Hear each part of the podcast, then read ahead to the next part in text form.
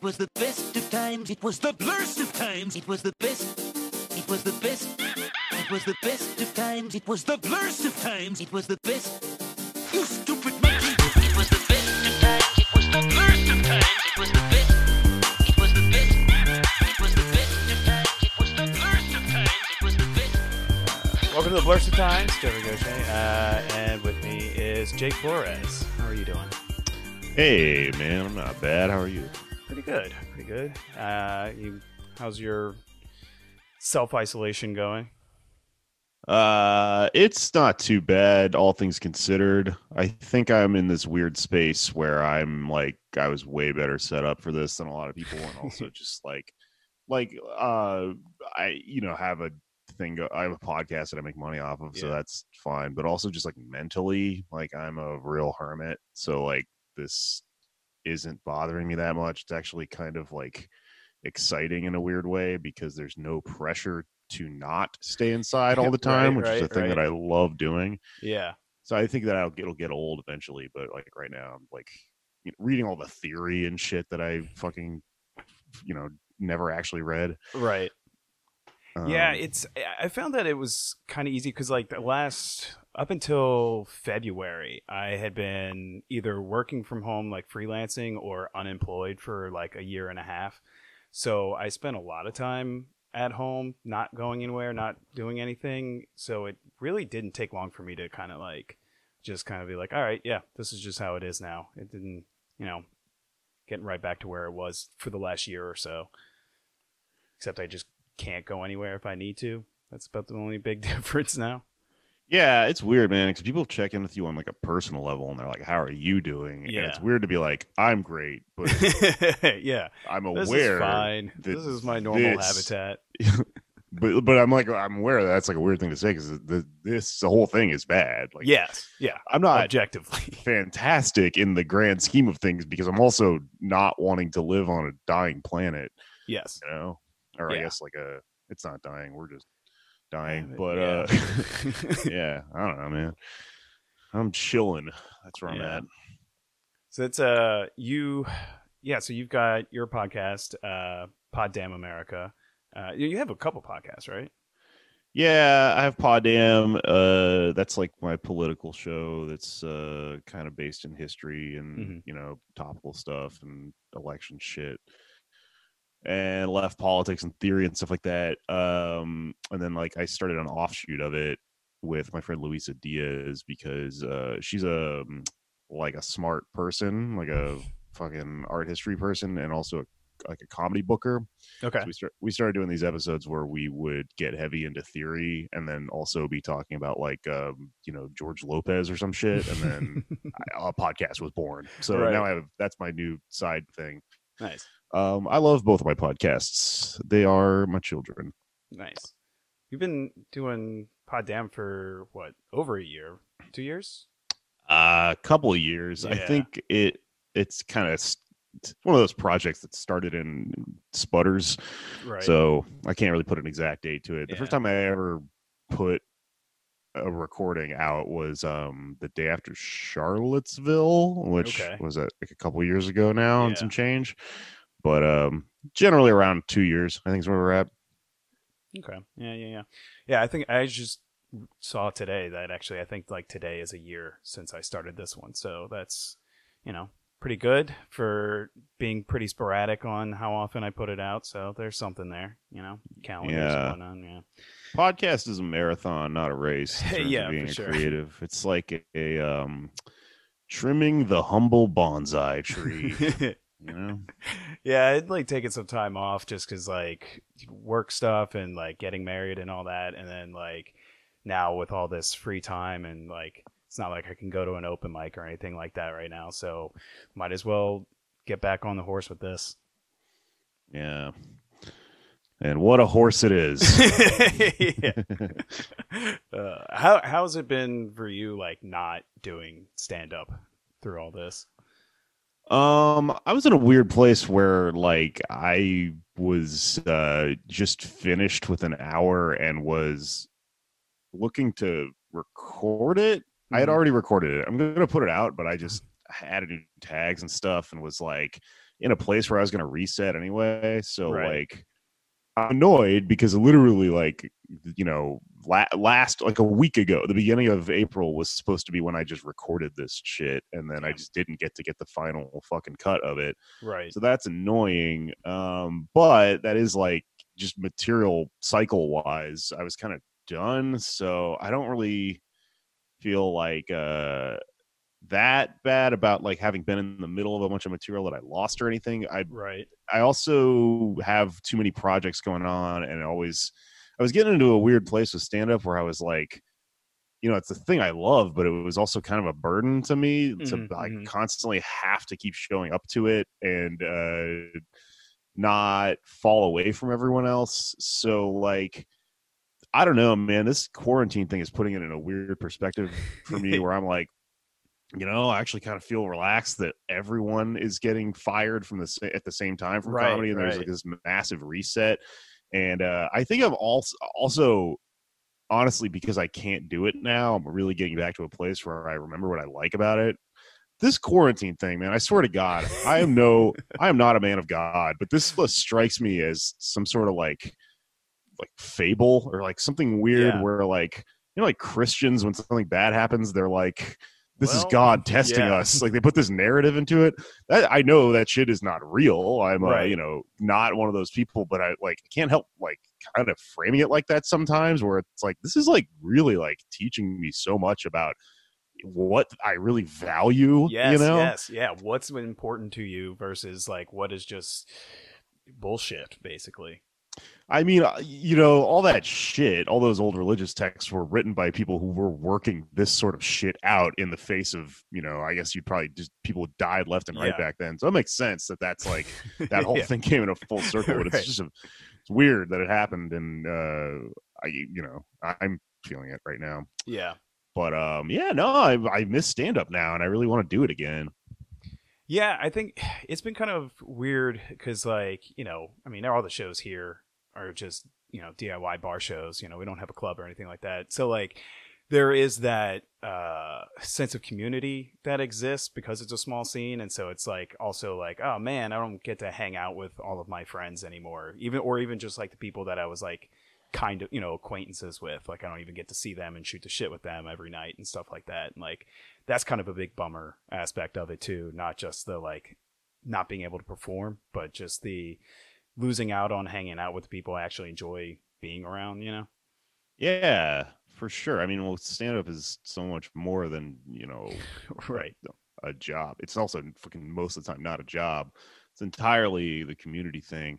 I think like I don't know. I I had a real real tight knit crew of comics when I lived in Austin, but in Mhm. New York, it's it's a little bit less like that. There's less of a cohesive scene. There's little tribes within it, and so uh, you know sometimes really stand up for me here was going to work, doing the thing, and then Yeah. hang out with like friends that just aren't comedians.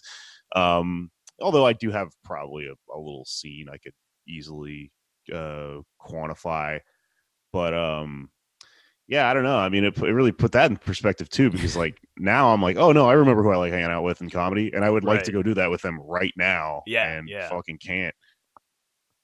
yeah i'm with you on that yeah it's been a strange i don't know. I think it's just the whole like i said like within the first couple of weeks i got very comfortable with like okay this is this is what it is. I'm going to be in the house all the time. Fine with that. I don't feel like i'm missing out too much in that department but like i think the disruption to my routine i think was like kind of a big deal. That was hard. Like just you know every you know oh monday i always go to these mics and tuesdays i do this and i have my show on thursdays and all this shit and like just like oh i don't have to do that anymore and just trying to figure out ways to occupy my time when i would normally be in some bar somewhere you know Yeah. Yeah.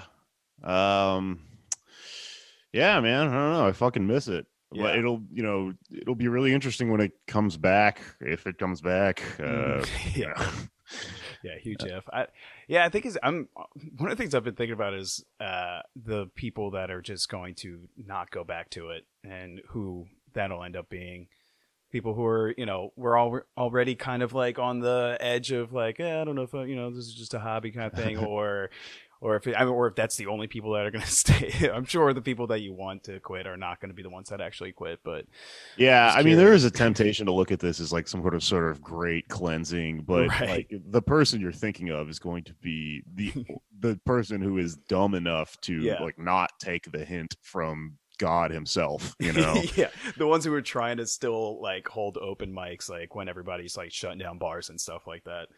yeah. Yeah, I mean, fuck, good comics are doing this shit too. I, this Zoom thing, I don't know, man. I don't know if this is lasts as long as I think it might. I don't know if this Zoom thing is really gonna pan out as some sort of uh, uh, placeholder for stand the stand up experience. I think at some point you look at people and you go, "You're a comedian. You fucking make a podcast or right? something." Yeah, there's other things you can do. Like, I mean, I've, I've tried to watch a few of those uh, like Instagram live comedy shows, and like, I don't know, it's just it's weird because you don't get the feedback, and like, so and you can tell that they're awkward and uncomfortable because they're like just talking at their phone. I don't know. It just didn't have. I don't know. I don't think I would like to do that. Yeah. What's New Orleans like, man? I can tell you, Brooklyn is weird as shit. Is that where you Uh, are? Yeah, New Orleans. Yeah, yeah, Yeah. It's good. Uh, I mean, you know, just in general, it's always. I mean, we're we're like one of the we're like New York. We're one of the hot spots for the virus, and it's starting to get better curve wise. I think uh, I saw this afternoon, so that's good. But it's you know, but as a whole, the city is as it always is. You know, dysfunctional but fun, kind of. You know, that's Yeah. it's just its MO. oh man, I miss it. Yeah, when was the last time you were down here? A little over a year ago, Yeah. last January, I went down. Um, yeah, that sounds right. I did uh, some punk bar in a side of town. No one fucking knew or hung out. And uh, it was around my birthday, so I got pretty trashed Sure. and fell asleep in Miss Mae's. Got kicked out. nice, good- very good time. Hell yeah! Oh man. Well, uh, you want to jump into this episode uh, that you picked? Yeah, totally. Yeah. So you went with uh, season seven, episode fourteen, I believe. Uh, scenes from the class struggle in Springfield. Uh, classic one where Marge gets the Chanel suit at the uh, thrift store and repurposes it a few times to try to fit in at the at the country club. Uh, it's a it's a good episode. I it's been a little bit since I've watched this one, but I really enjoyed watching it. Is there Yeah. any real reason you chose it other than just being a fan of it or Yeah, totally. So I uh, think that I re- read the pitch concept uh, as, you know, maybe that as a guest you're free to go a little bit farther than just I like this episode. I think it's Right, funny. You know, I yep. like pop culture, and I like that the thing you do with pop culture is take any fucking thing and then connect it back to what you're life, experiencing yeah. right now and you know um so you know there's a lot of great episodes of the simpsons that are about a lot of different things and at a given time it might i might have picked something else Yeah. the last time i did a simpsons podcast i did the one where he moves or homer goes to new york because i just moved to new york you know right yeah yeah I was thinking about this question. I was like, man, I don't know, because like we're in such a weird time, and also, uh, a, I don't know what the quintessential quarantine episode is. Uh, also, but b, I don't know. Uh, I don't want to be the fucking person to do it. If there is one that we all figured out, somebody else can have it. You know. Um, hmm, you know what? There's a lot of God stuff in there. Maybe I should go with that religious shit I was talking about earlier. But um, but outside of the quarantine, really, I mean, there's just another story unfolding that I'm heavily invested in, which is, uh, or at least now, I used to be invested in. Now I'm kind of not. Um, which was, you know, Bernie Sanders and Joe Biden and the whole election and everything and what it Mhm. meant. And I'm obviously a political person Right. and almost was way too on brand in picking a Simpsons episode called "Scenes from the Class Struggle." I, I- as soon as you said the episode title, I was like, of course it, that it's going to have class struggle in the title. Yeah. I this I mean there's all this isn't even well maybe this is actually the most left episode but I was gonna say that you know there was like a, um the other one uh the fucking one where they go on strike at the plant. Like that Yeah, also yeah, is something you could pick if you were just being like a fucking totally branded left Twitter Mhm. person or whatever. I it caught my eye. I looked at it for that reason. I was like, Yeah. well, I wonder if this will be that. And then I actually started watching it and read a, like the synopsis and was reading the Wikipedia page for it. And I was like, oh shit, this actually is kind of um, on. Uh, this is something I'm kind of thinking about right now because um, the other thing that I'm doing right now during the quarantine to make money is um, somebody hit me up and they were just like, I love your voice and I have a bunch of money. You know, do you want to read something like long form? And uh, you know, throw you like fucking hundred bucks on Venmo or whatever. And I was like, yeah, Okay. absolutely. That's the easiest fucking thing ever. yeah. So um, I did a poll on Twitter, like, what should I read? Mm. And uh, the one of them I thought would be funny was the novel Little Women. Oh right, yeah, I did see you. You've been reading that, yeah. Th- That's like the funniest one because of the Mo from The Simpsons. yeah. like an image that we all know. And so that one won. And so I've been reading Little Women, and I've been Yeah. having this weird like odyssey with Little Women, where I was like, you know, I, I don't know what this book is about. I've never read it. I do know it's kind of funny because they made it into a movie, and apparently it wasn't very good. And then all these fucking people on Twitter try to do Twitter stuff with it, where they're like, it's toxic that the movie wasn't, you know. Uh, so I never really thought about it other than just making jokes about it right.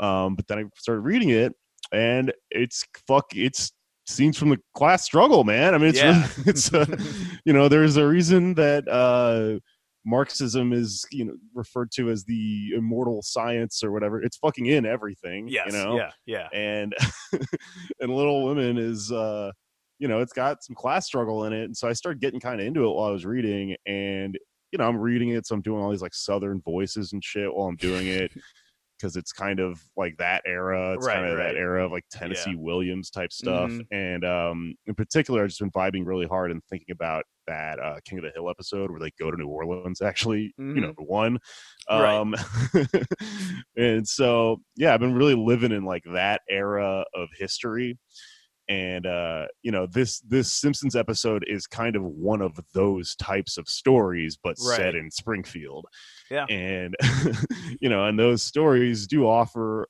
a window into something that does connect back to where we're at right now hmm you know which is literally that class struggle thing. And so and also this episode is in the, an era that's very tightly written joke wise so like it, there's just a lot of funny shit in the episode. Um but i yeah i love this as a classic simpsons episode that kind of has a point and is kind of uh you know sad at a lot Yeah. of times. Um i also yeah, think it's, it's, definitely really got a lot more heart than a lot of like other episodes, or definitely newer episodes for sure.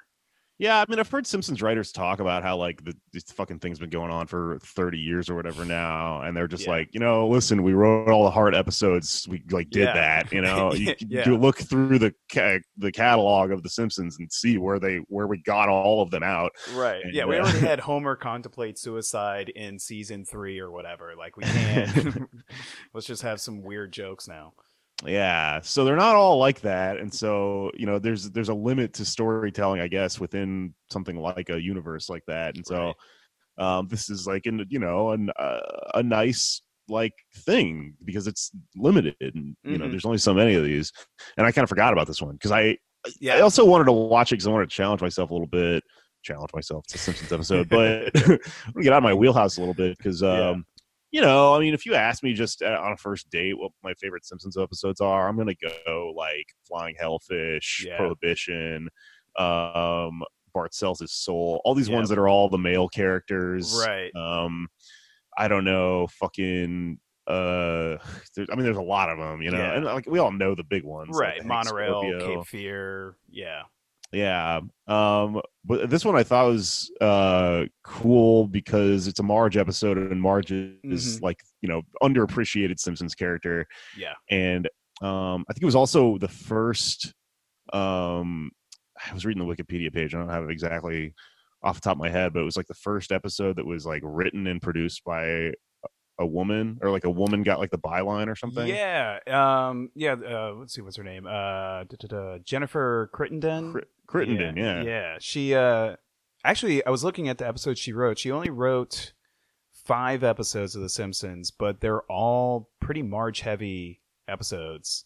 Uh, and Maggie makes three, PTA disbands, uh, this one, 22 short films, and Twisted World of Marge Simpson. So, pretty much any of the major Marge episodes, uh, she penned them.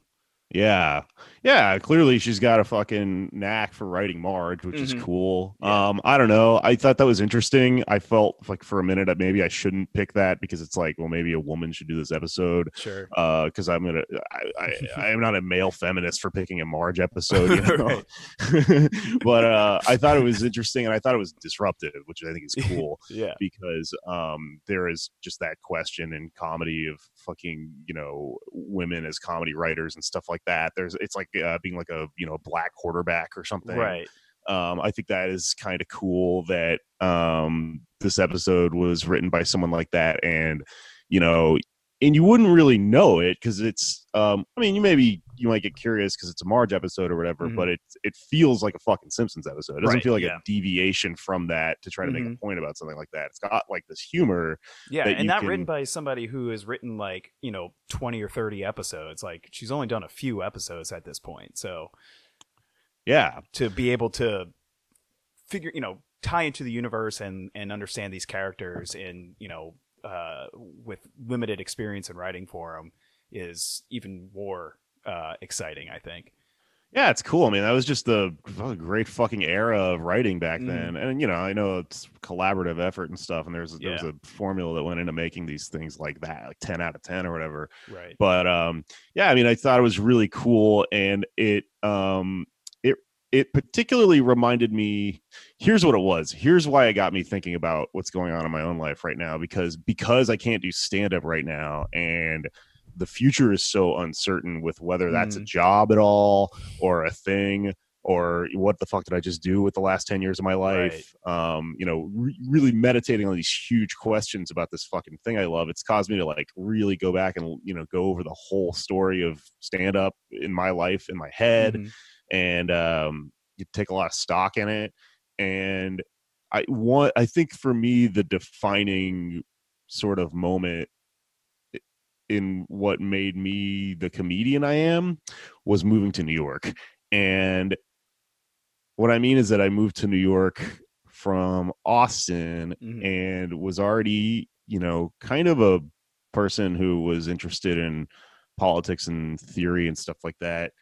And had, you know, the the world was in a specific place at that point. Occupy had just happened. Right. Um, Trump hadn't happened yet. You know, we're in this just percolating time Mhm. and I think I was um, beginning to sort of be able to connect the fucking uh, Marx reader that I was reading backwards to the actual things I was experiencing, and you know, getting a little bit close to something you would call class consciousness or something Mhm. like that. And it was extremely catalyzed by taking this gamble and trying to go be a professional artist in New York Right. and uh, you know just taking a crack at it and realizing there's a huge fucking difference between the pool of comedians that you're competing with in something like New York versus a place like New Orleans or Austin or whatever. And that thing it's entirely unspoken and is downplayed and people fucking try to keep it from existing or keep anyone from talking about it is class right Mhm. Mhm. and so there are all these scenes in this episode where, you know, I mean, essentially the plot of the episode is that Marge, uh, what she runs into somebody she went to high school with. yeah, at the at, like, the quickie, Quickie mart. Mart. Yeah. Yeah. Like, she doesn't know how to pump her own gas. Which, by the way, sidetrack here. Uh, since when does the Quickie Mart have gas pumps? I think this is the only episode that they have them, just because it fueled the plot. Uh, but yeah, so she helps her pump the gas, and she's like, "Oh, you, uh, you know." You should come to down to the country club or whatever. And I think she's wearing the Chanel suit at the point at this point. So like she's like, "Oh, you must be doing okay Right. because you're dressed fancy."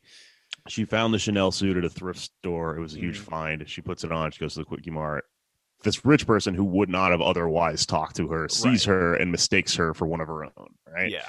And so then, you know, she has this whole experience of going and hanging out at the country club and being like really out of place, but, you know, having somehow got her foot in the door there. and like that those scenes where she's hanging out with those fucking just ridiculous people just the vibe and the alienation reminds me so much of like when i go to hang out with comedians here Mhm. and this is not you know all comedians here i mean there's plenty of fucking people in this scene that are um you know from dirt and stuff like that Right. but there are like tribes within this scene Mhm. that uh that will the it's unspoken because you know we're not living in antebellum south anymore Right. uh no one is overt about any of the things they believe but especially not about their privilege because Right. it's not in vogue to be privileged anymore now it's very out of vogue right Mhm. so so the, i've had all these experiences where i'd go to like um and i really man this is something that like is kind of a hot one but uh we louisa talks about this on my fucking podcast a lot a lot of them a lot of people that are all rich are like the absurdist comedians for whatever reason Mm, Okay. I didn't. I have all sorts of theories about why that is, but like, whenever I go to like certain hangouts, and I try to fit in because in my mind I'm still naive, and there is like a mobility there, and that you can associate with these people. Um, I often feel like that because it takes me a while to realize no one around here has a fucking job. Like everyone just hangs out Yeah. and you know they just sort of talk about how like uh they say things that sound as ridiculous to me as they as they w- sound in the episode here um like when people tell me that they're just like uh you know that they got a packet and they were just tired and they didn't want to do it that sounds as crazy to me as a person right. who's trying to make it in comedy as it is for you know for whatever the fuck these ridiculous people are saying oh we made soup in the microwave one night because we didn't want to wake up our servant you know Yeah. um that shit always cracks me up Yeah. so that the dream of trying to assimilate that way and then realizing that you couldn't and shouldn't is uh something that is real bittersweet for me because now that the dream of you know bernie is dead Mhm. these people fucking won and they don't even understand like that this episode is about them you know Right. Right. Right. so th- this, these ex- these types of jokes are just really like personal and uh and kind of bittersweet to me because you know if you're Marge in that situation you're the only person that understands what's happening Yeah. Yeah, it's I mean, I, you know, I've I grew up middle class, uh, you know, I went to private Catholic school for high school and stuff like that and and grammar school. Um so like I've, you know, I've never like so that's where I'm coming from. Uh and so I mean obviously there's always, you know, there's always people that are going to be more well off than yourself no matter wherever you're at. So uh, but a lot of you know just the general even like in this episode even just the awkwardness and like the uncomfortableness of like not fitting in like that is you know really resonated a lot with me a whole bunch. Just like uh, i mean even like in comedy situations but also thinking back to high school and stuff like that and like you know trying to hang out with like the guys that you know played sports or whatever and like you know just not knowing the lingo or or and they can just kind of see through you in a way the way that Yeah. like these people at the uh, country club are you know talking shit about marge like to her face basically but in this like kind of you know subtle way i guess or not so yeah i subtle. mean that the the caddy fucking tennessee williams one is the funniest character yeah she does a lot of that shit that they do in that King of the Hill episode where it's all Mm. just like, you know, I'd rather die with the sinners or whatever the fuck that saying is. Party with the sinners than whatever with the saints. right Uh she keeps making all these backhanded compliments about Marge. Like they're playing cards at one point. Marge has been wearing the same Chanel suit Mhm. the whole time because she Oh, doesn't yeah, have she's like- another rich person's suit. yeah and if and you well if you had just changed suit, suits we could have beat them yeah, yeah, yeah. Uh, changing suits is not in fashion, eh, Marge, or whatever. that shit is so fucking funny. yeah yeah. I love uh, I love at the end when uh when she's like oh when Marge doesn't show up ultimately to the them like getting into the club uh and she's like oh I hope Marge didn't take all of my attempts to destroy her seriously or something like that yeah, it's so fucking funny. Um, other shit that's really funny about this episode is like the side plots with like the family, like Homer Yeah. trying to golf at a, Yeah, at a he's just- Just automatically good at golf right out the gate, and then, so he golfs with Mr. Burns. That's great.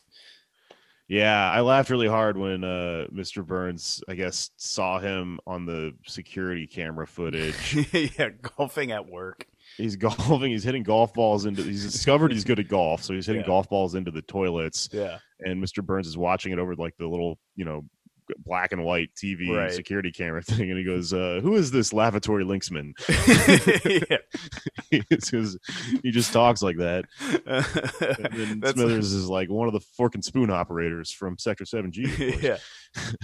There- Burns had another good. uh, I can't remember exactly what it was he said, but it was when he, uh, it was back at the Kwik-E-Mart when Marge's high school classmate drives off from the gas pump, and Mr. Burns rolls up in his, you know, nineteen. 19 car or whatever it is and he's got his driving gloves and goggles on i can't remember exactly what he's like fill it up with uh i can't remember exactly what he said but just that old timey mr burns classic type line that is just just so goofy and absurd that it's just like yeah I love when he drives. It's so funny. Yeah. he drives like a person from a very specific, like I think short-lived era of automobile Oh, operation. yeah that wasn't like that for a long time. yeah Um, another thing that made me laugh really hard in that golf thing was, um, so I guess Homer accidentally or accidentally he's steal he's using some famous golfer. I guess does a cameo. Homer's Oh, yeah, uh, clubs. That guy's like, uh, you know, tom Here's what you need to- apparently is his name? I don't know. Yeah, he gives him all this friendly advice, like, what you want to do is square your shoulders, and you know, uh, and at the end of it, and then the third thing you want to do is give my fucking clubs back. He's like, but you can keep the shoes. You keep the shoes is so funny. And then like um oh no this was unrelated to that. Sorry another thing that happens to that golfing uh plot line is homer his club swings out of his hands at one point and it Oh, flies and yeah. it, it hits krusty the clown in the head. Yeah. Mhm. and just real quick before the camera cuts away krusty the clown goes i knew they sh- they don't accept my kind here. Yeah. And like that's so funny because it, like if you stop for a minute and you think Yeah. about it you're like that's he's talking about jews like yeah. it sounds yeah, like it's not because he's a clown. It's yeah but it's also really funny if it's clowns though yeah, like, exactly. my like- kind you know oh man, yeah. There was a oh back um back at Mr. Burns' mansion where he's like talking to Smithers about like how he's really good at golf and like Smithers is like, "Oh yeah, you know, the only game you ever lost was against Richard Nixon because you let him win because he was like he was sad about having to go to jail." and like Yeah. and then like uh then Mr. Bird says, uh this Homer Nixon, you think he's related? Yeah like, oh, then- they spell and pronounce them differently, so I don't think so. Like that, they spell and pronounce their names differently is just like I. That's such a funny line to me. Yeah and i mean smithers is like a great comedic device for for owning rich people like that too Yeah. because it shows you how like how this person just makes all their living and you know and it's also completely just bought into this thing where like they have to cleverly word shit like that to make the their boss this guy mr burns Right. not only not embarrassed but think that he's like right about shit Yeah. like that Yeah, yeah, it's the same name, but they spell it pronounce. Yeah, instead of just being like, no, that's not his. Like instead of correcting him, just kind of that. uh Yeah, like not being a yes man without having to actually say the words yes. I guess you know. Yeah. Yeah, so this episode owns the rich a lot, which is Yeah. fun and, you know, very relevant today and all this stuff. sure. But I guess the plot of it is really kind of kind of actually got some depth and it reminds me a little bit of mm-hmm. like something like Parasite, which is Yeah, which I uh still have not seen yet. It is on Hulu now, so that's like on the list for the quarantine to watch. Well, without giving away the plot of it, I mean, it is just, I would describe it as a tragedy about the myth of class mobility. It, Mhm. in a sense, is same thing that's happening here, which is someone thinking that they can climb up a class level like that right. uh, as was kind of sold to all of us just by the American dream or whatever. yeah, yeah. And then realizing that they, In Marge's case, I think that she realizes not that she can't, but that she couldn't without like destroying her family. Yeah. And I think that's a really like interesting part about this episode because like Marge is usually the you know silver lining character who can like see the beauty in everything and hey everything will be okay and like her losing her cool with Lisa a few times and like yelling at her which is like not something Marge usually does is it's really interesting like seeing how this is affecting her emotionally and psychically uh you know trying to yeah be you know uh move her status up but also just be accepted by these people that her entire life have you know didn't, didn't even know who she was. And she's like on that verge right now and how that is affecting her family life Yeah, man. I mean, The Simpsons is kind of great because it's from this era of like sitcom mm-hmm.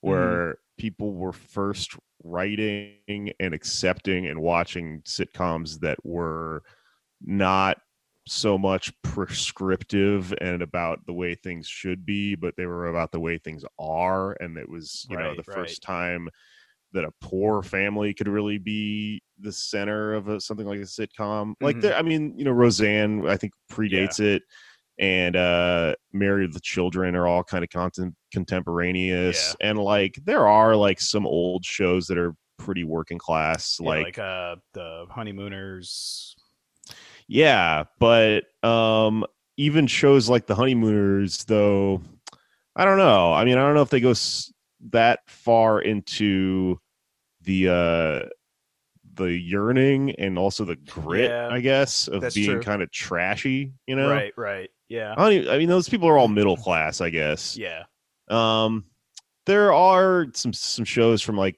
the '70s that are kind of like this, like uh, you know, Taxi's about a bunch of cab Yeah, drivers, yeah. and um, I don't know, Welcome Back Kotter's about a fucking school teacher who's Yeah. you know, children are delinquents and stuff or students. So it's not a like a completely un unexplored territory in sitcoms, but The Simpsons kind of uh I think pushes it a little bit further and you know obviously they had all those controversies with like uh, the bushes and shit like Right, that when it was right. out and like people Yeah. People were very people were very afraid of it. It was during a time when people were oh, were Mhm. afraid of art and heavy metal music and gangster yeah. rap and oh, shit. And our the children? Simpsons. Yeah. And so the, this you know it was kind of dangerous or whatever. Right. And um i think that one thing that, that made it through the screen that was kind of cool about marge's character specifically was that um you know she's from this family that's so working class and she also like kind of uh I think they hint a lot of times that she could have had a better life and Oh, yeah, yeah. but she loves Homer and so she just has these very small dreams and every once in a while you can tell she has this thing that really exists where you want that life you Mhm, know mhm. when she goes to new york it's really funny because she says stuff like um, i've always dreamed of being in a broadway show audience you know Uh, but with this i think that they they take her a little bit more seriously and they sort of examine what is that thing in people. You know what is tempting about wanting to hang out with those people?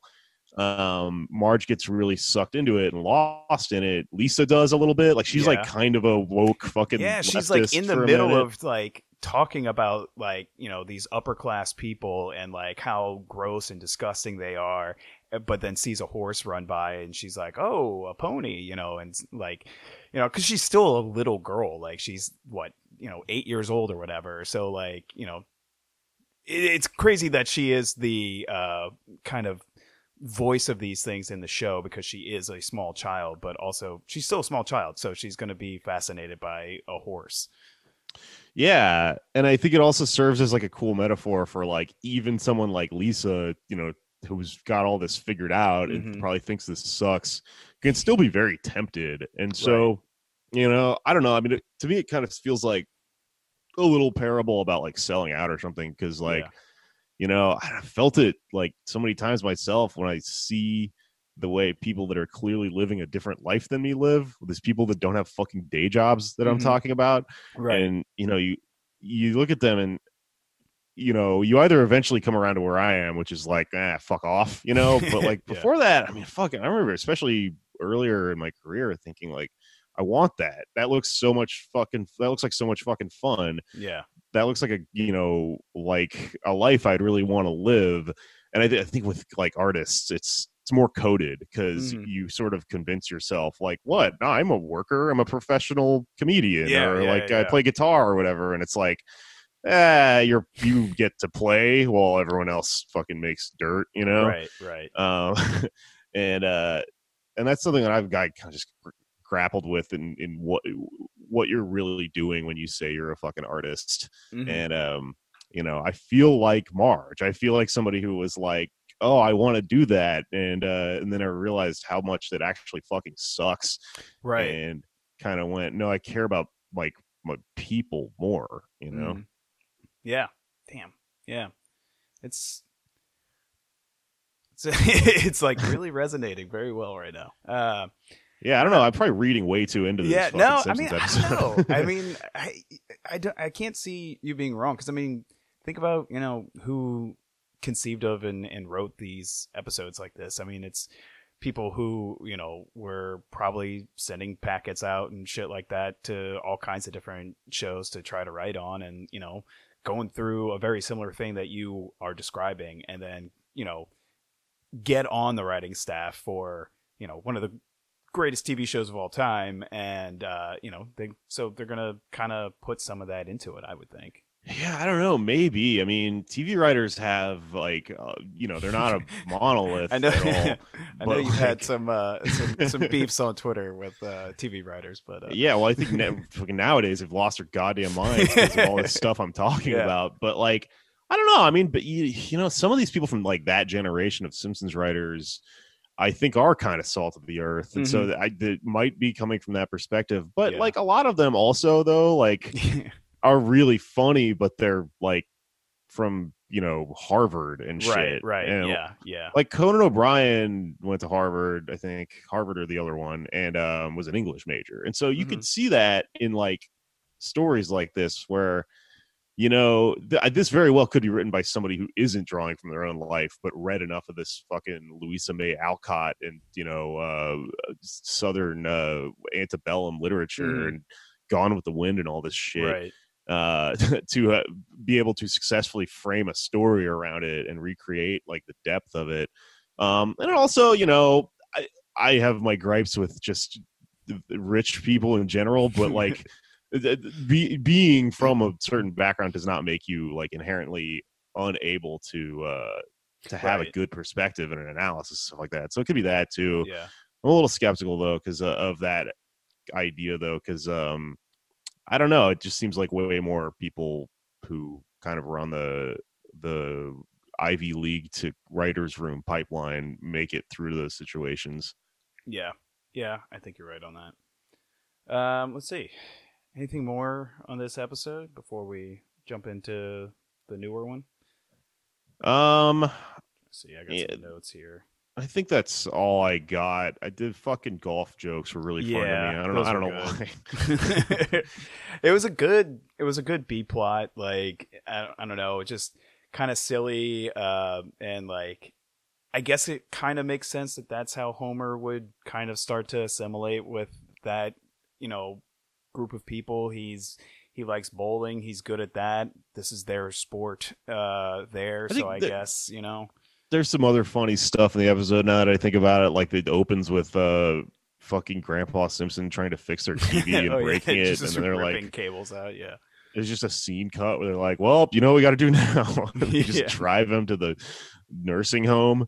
I feel like they do that multiple times in the series. Like, Yeah. they're always putting him in a nursing home, and uh, There's some And then they- good. Oh yeah, no, go on. I was gonna say they go out to that like thrift store outlet store thing Yeah. way the fuck out of town, and like that salesman guy is there who's just Oh, that yeah, works yeah. everywhere. Mhm. and he's like, "It's you go, you want this TV here?" And it's like, it's their TV. It's like- like, the same fucking TV. Yeah, exact same one. He's and all the he's- he's got this- stuff like Sorny and uh, Magnet Box. Yeah, I really like the way Simpsons writers make fun of language. yeah, yeah. um and like the way people speak uh, of- uh, a running simpsons gag i think is um jo- like joking about like professional speak like um Mhm. there's an episode where uh what's his name chief wiggum is like having to talk like a cop into a uh, a walkie-talkie and he's going Yeah. the, the suspect is hatless i repeat hat, hatless you know it's like just Yeah. making up shit to try to sound like you're a cop and there's Right. the, the salesman is explaining the TV and he's like, "Oh, it's got this casing on here to prevent fall apart." You know, yeah. yeah. it's just like that's just that's just some dumb shit you would hear in a commercial. Oh, you know? absolutely, yeah. Meaningless. Fall apart. Describing the casing. Yeah, there's a, there's a couple of good line like that are like quotes that people just like quote all the time, uh, especially like in the age of the internet now. Uh, like Marge was saying, "Oh, let's go, you know, let's go out to do this," and uh, Homer says, uh, "What's the point in going out? We're just gonna wind up back here anyway." Uh, that's a, it's a good one. Uh, and then there's the uh, what was the? Oh man, there was. Oh, uh, Homer was excited about going in there because he was excited about somebody. Oh, the valet. He wanted to bring, uh, valet park the car because he wanted somebody to uh, call him sir without following it up with "You're making a scene." Uh, yeah, yeah, it was pretty good. yeah. I like. Bart. Uh, his he had a few jokes about like the bathroom attendant. Like, guy Oh kept yeah, handing me towels until I paid him to stop. yeah, and Then Homer's like, "I should have held out a little bit longer," and holds up a stack of towels. yeah. Yeah. Uh, all right. So you want to check out this new episode and then get to talking about that? Yeah. Okay, we're back. Yeah. Yes. Yeah, we are back. Uh, so yeah, we just watched. Uh, damn, what was the name of the episode? Jazzy and the Pussycats, I believe, is the name of the episode. Season eighteen. uh, season eighteen or season twenty-two? Uh, yeah, season eighteen, episode two. So not not too far uh into the modern era of Simpsons. Uh, Yeah, it was kind of time stamped by that White Stripes reference. yeah, that far was back. that was a little I- it was a was a kind of funny scene but yeah i always i don't know there's something about when they have celebrities come on and just be themselves instead of just being voice actors for a made-up character i don't know it just kind of I, it fucking pulls- hate it. yeah it pulls me out of the universe a little bit Josh Androsky told put it to me. That's the first time I remember having this conversation. He was the person who like articulated it, which is just Yeah. that the Simpsons stopped being the Simpsons when it stopped fictionalizing celebrities because it used to be if you wanted to make a joke about Arnold Schwarzenegger, you would make up this character McBain who Right. kind of is Arnold Schwarzenegger, but he's Mhm. a Springfield version of that. And then after a while, when they just got really, you know, the show became a fucking institution and it turned into this thing where we're supposed to be delighted by cameos and just cameos Yeah. are just the lamest most commercial I thing just- ever especially like the way that they were used in this episode like like back uh the episode with like X Files, and they actually had David Duchovny and Gillian Anderson like play their, but they were playing their X Files characters. They weren't being David Duchovny and Gillian Anderson, you know. So like, it was Yeah. a kind of different thing, but like that was fun because they were just playing in that almost like a crossover episode. yeah i Like, mean this white stripes for Bart to play the drums. I don't know. yeah there's just something i can't really place down about how much it just fucking sucks because in that last episode we were talking about the, some golfer was in it and like he was himself and Right. he was the the joke the Yeah. joke that they do with like uh character like real people that get inserted into the universe is you know they're kind of uh off put by Mm-hmm. springfield and the simpsons and you know they hate them and stuff like that Yeah, and that's yeah, that is funny when that golfer was doing it, but there's Yeah. something about that white stripes thing. It wasn't th- this whole episode to me kind of was surprising because it was not the worst modern Simpsons episode Yeah, I've ever seen. I'd like agree with there, that. it, it had like good jokes at some points and it wasn't entirely creeping with this feeling, but there is always just this overall kind of weird spaced out like empty room, just white, like beige Yeah. feeling to these fucking yes, episodes. That's, that's a good description of it. Like, it is hard to put your finger on it because it's like, yeah, like it wasn't a bad episode. Like, there's funny moments in it. I mean, Bart, you know, I, I guess recap the plot uh, because I imagine most people have not seen this episode, but uh, it, basically Bart bec- because he's annoying or whatever, they get him drums so that way he can channel his energy into something productive. And because he learns the drums, he gets really good at playing jazz music. Uh, so then he's playing jazz with like these jazz musicians, which pisses off Lisa because that's her thing. Uh, so there's this whole thing, and then Marge lets Lisa adopt a puppy as a result uh, because she's sad, and so then she just starts like taking in all of these wayward animals from the circus and the zoo and stuff like that. Um, yeah, there's I don't know. It's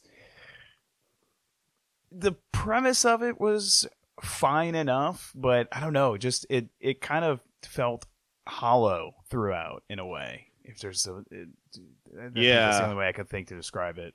I don't know, man. I really kind of have a hard time trying to figure out exactly what it is about The Simpsons that sucks after season 10. Yeah. And like, I, I'm tempted sometimes to look at everyone I know who thinks this and point out the fact that we're all the same age.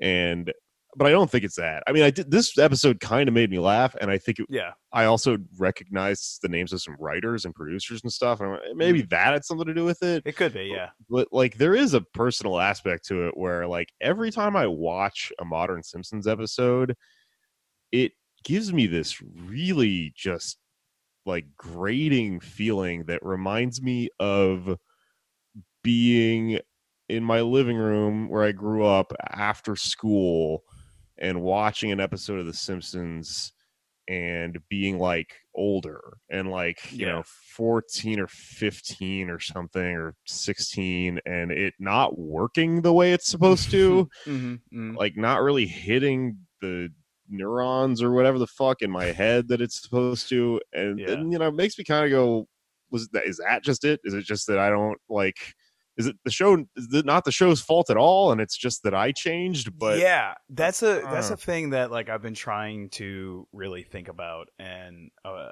find out if that's it. But then it's like, but I watch the older episodes, rewatch them, and like enjoy those. So I don't know if it's just the nostalgia and like my body, my brain knows how to react to that episode because I've seen it 47 times or whatever, and, or is it just that the newer ones are i don't know i don't different? I don't think it's this thing I'm describing because if it was that, then there would be like another, like there would be people that are like seasons 12 through 18 or the fucking Yeah, that's because true. they'd be That's true. younger, and that doesn't Yeah. really exist. Like those golden era episodes are pretty much agreed upon by people of Mhm. a lot of different ages. Yeah. So I don't think it's that. Uh, I think maybe that's just as a byproduct of it that it just it reminds me of the heartbreak of simultaneously becoming an adult and like this thing that I loved breaking and becoming like no longer magical, which Yeah, sucks. and so then you have absolutely no control over either. So it's just like that much more frustrating too. yeah, it's weird, man, because those fuck like I don't know. There were a couple good jokes in this, but they were in between stuff like the White Stripes thing, where you're like, oh, who gives a Yeah, shit, and then like these just weak jokes. At one point, they did like a sequence where Homer is in bed with Marge, and it's loud, and he's like, "Oh, "I'll soothe you to sleep with like some other sounds." It's like that's fucking from another episode. They Right, did that right. already with like Yeah. the sea sounds and shit. Mhm. So it's like you. c- I think what's like kind of a bummer about watching episodes like this is that like I can just see the writers' room and I can see the mind of someone trying to write this episode and not being very good at writing, which like I guess sounds harsh, but they Right, make a right. bazillion dollars Yeah. and you're giving the TV show to me. But like this shit where like uh you know, I mean one of the bits is like um the Chief Wiggum's car doesn't start. Oh, Right. give me that ostrich, and then I'll yeah. ride away on an ostrich. That's yeah. Crazy. That's not that fucking funny, you know? It's- No. And then like yeah, they like later on in the background you see him like arresting Snake and Snake is also on an ostrich and it's just I don't know. Yeah, it's it- just like one of those weird background jokes that like they used to be really good at that kind of stuff, but in this particular one it was just kind of like, okay, yeah, oh, now you're the ostrich is back. Cool, thanks. Yeah, that's like not a good callback. It's just like remember the ostrich thing? Yeah. Okay. Yeah, it wasn't Um, even that funny in the first place. there's like a they kind of did it like once or twice like when they go to the jazz club and then there's like a sign gag where the jazz club's like an eight hour performance with like Right. two songs songs, that's like kind of funny Yeah, it's kind of subtle but but nothing also like, how many times have they made fun of jazz on this show? Like over the past, you know, 18, 20 years by the time this episode came out. Yeah and it's like i don't know like th- there was that part where krusty the clown was listing off names of jazz Oh, yeah. musicians and Yeah. it's like yeah it was kind of funny for a minute but then like it Mhm. went like too Way long too and i think i think yeah. the joke was supposed to be that it was too long but like Uh-huh.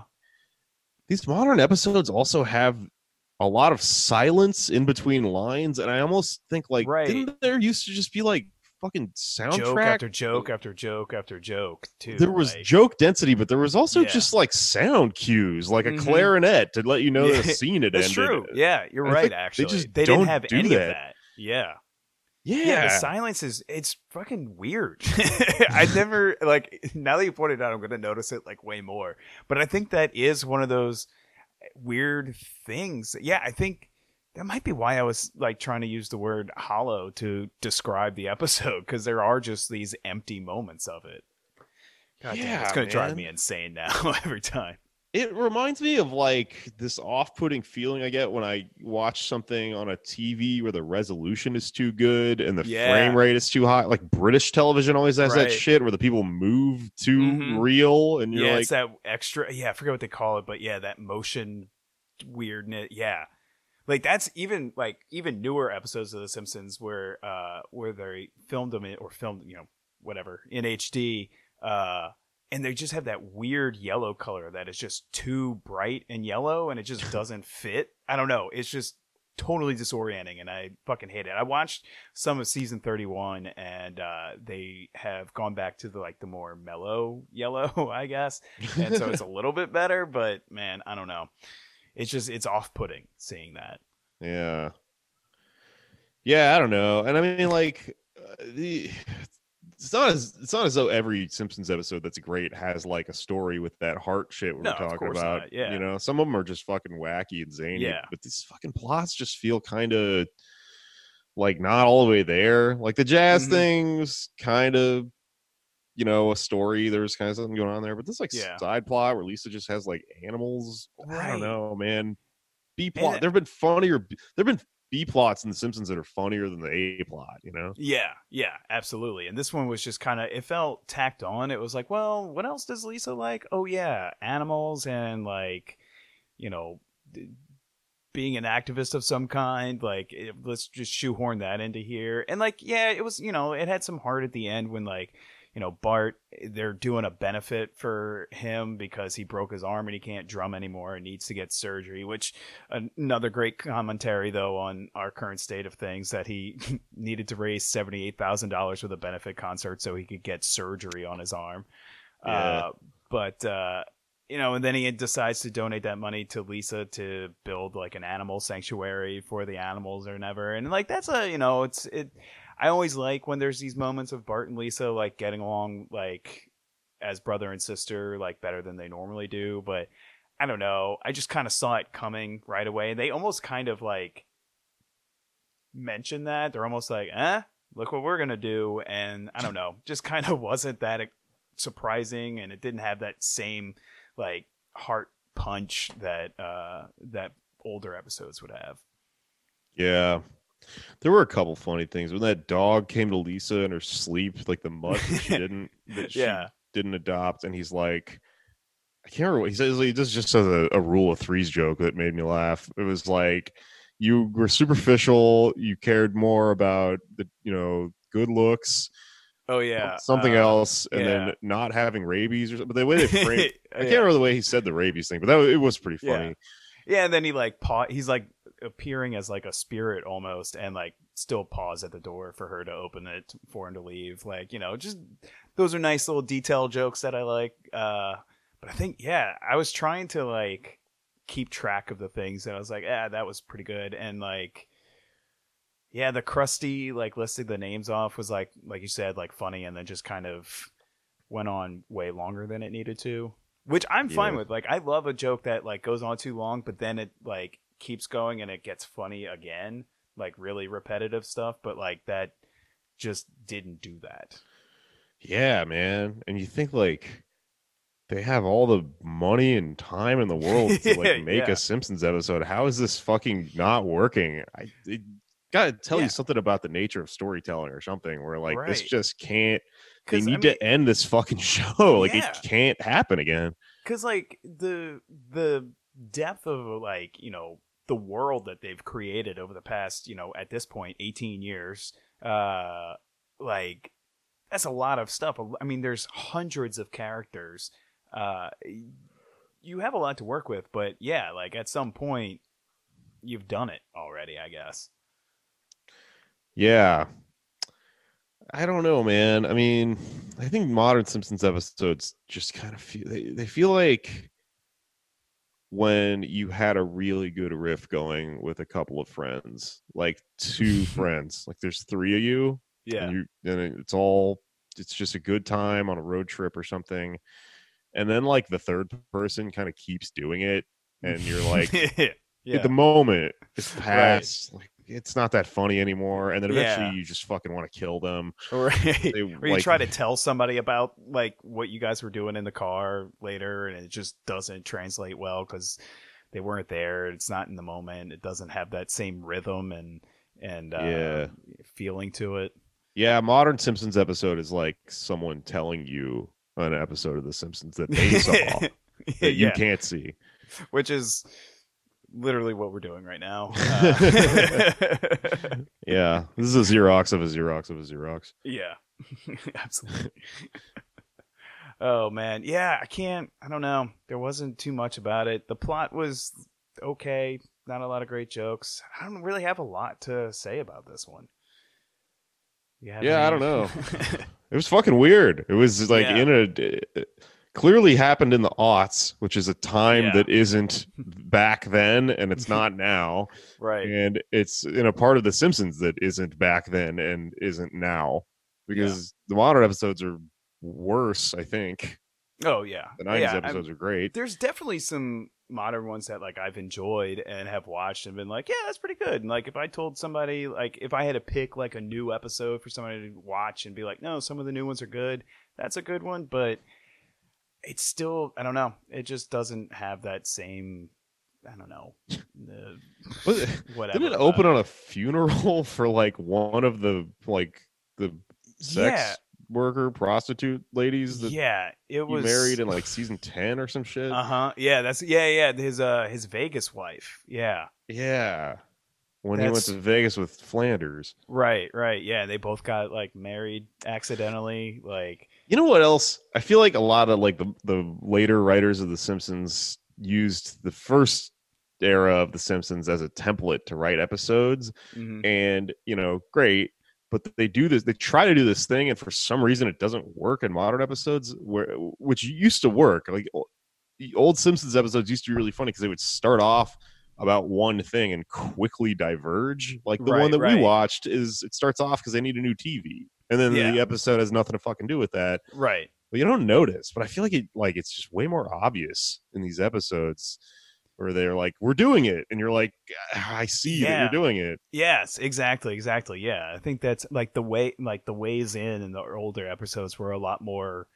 subtle, and you're like, wait, how the fuck did we get to this point when they were in the mall buying a TV now? Like, and now Marge is, you know, trying to get into a, a country club and Homer's golfing. Like, that's just such a crazy offshoot of that, and like now that's doesn't really happen. It's a good point. Yeah. I guess they went to the they were like, we got to get Bart a drum set because he disrupted the funeral with this like ping pong paddle thing or whatever. Right, yeah. Yeah, made people choke on the balls. I don't know. There was one little kind of fun visual gag in that where uh for, for I mean, for whatever reason, two of the guys from Blue Man Group were at the funeral. that made me laugh. They? Yeah. and then Yeah. like he, he chokes on one of the balls and then like he coughs him up and there's like an extra ball in his throat and then he turns yellow. Uh so back to normal. I guess Blue Man Group. I guess since she was a Vegas uh, sex worker, performer, whatever. I guess that's why Blue Man Group was there. I guess that makes sense. Right. Yeah.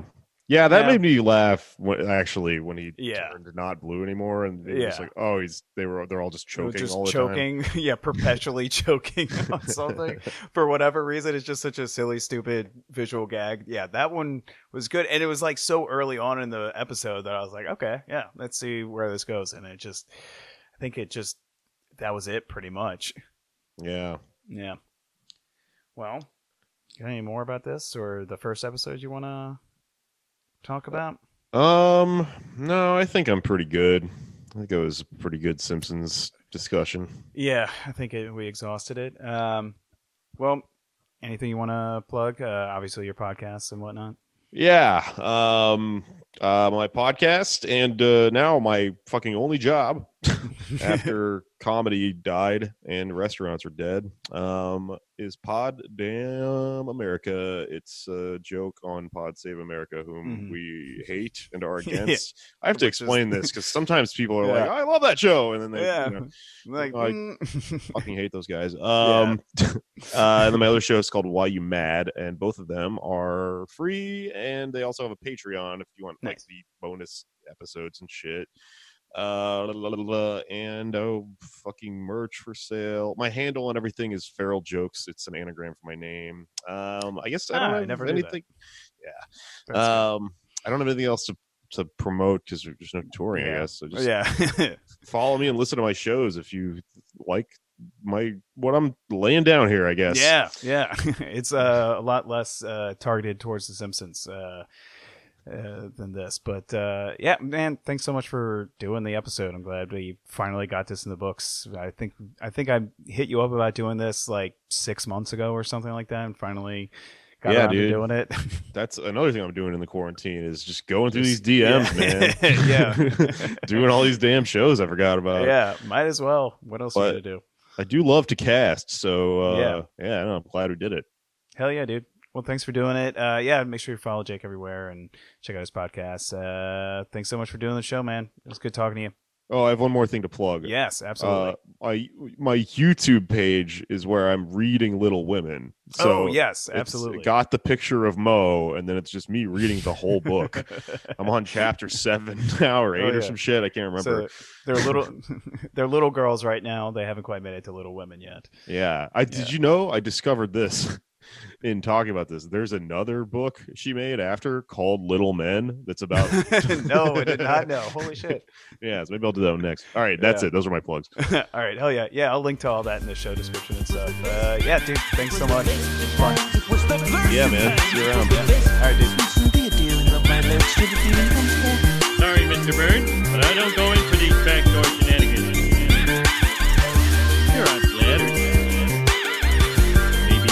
I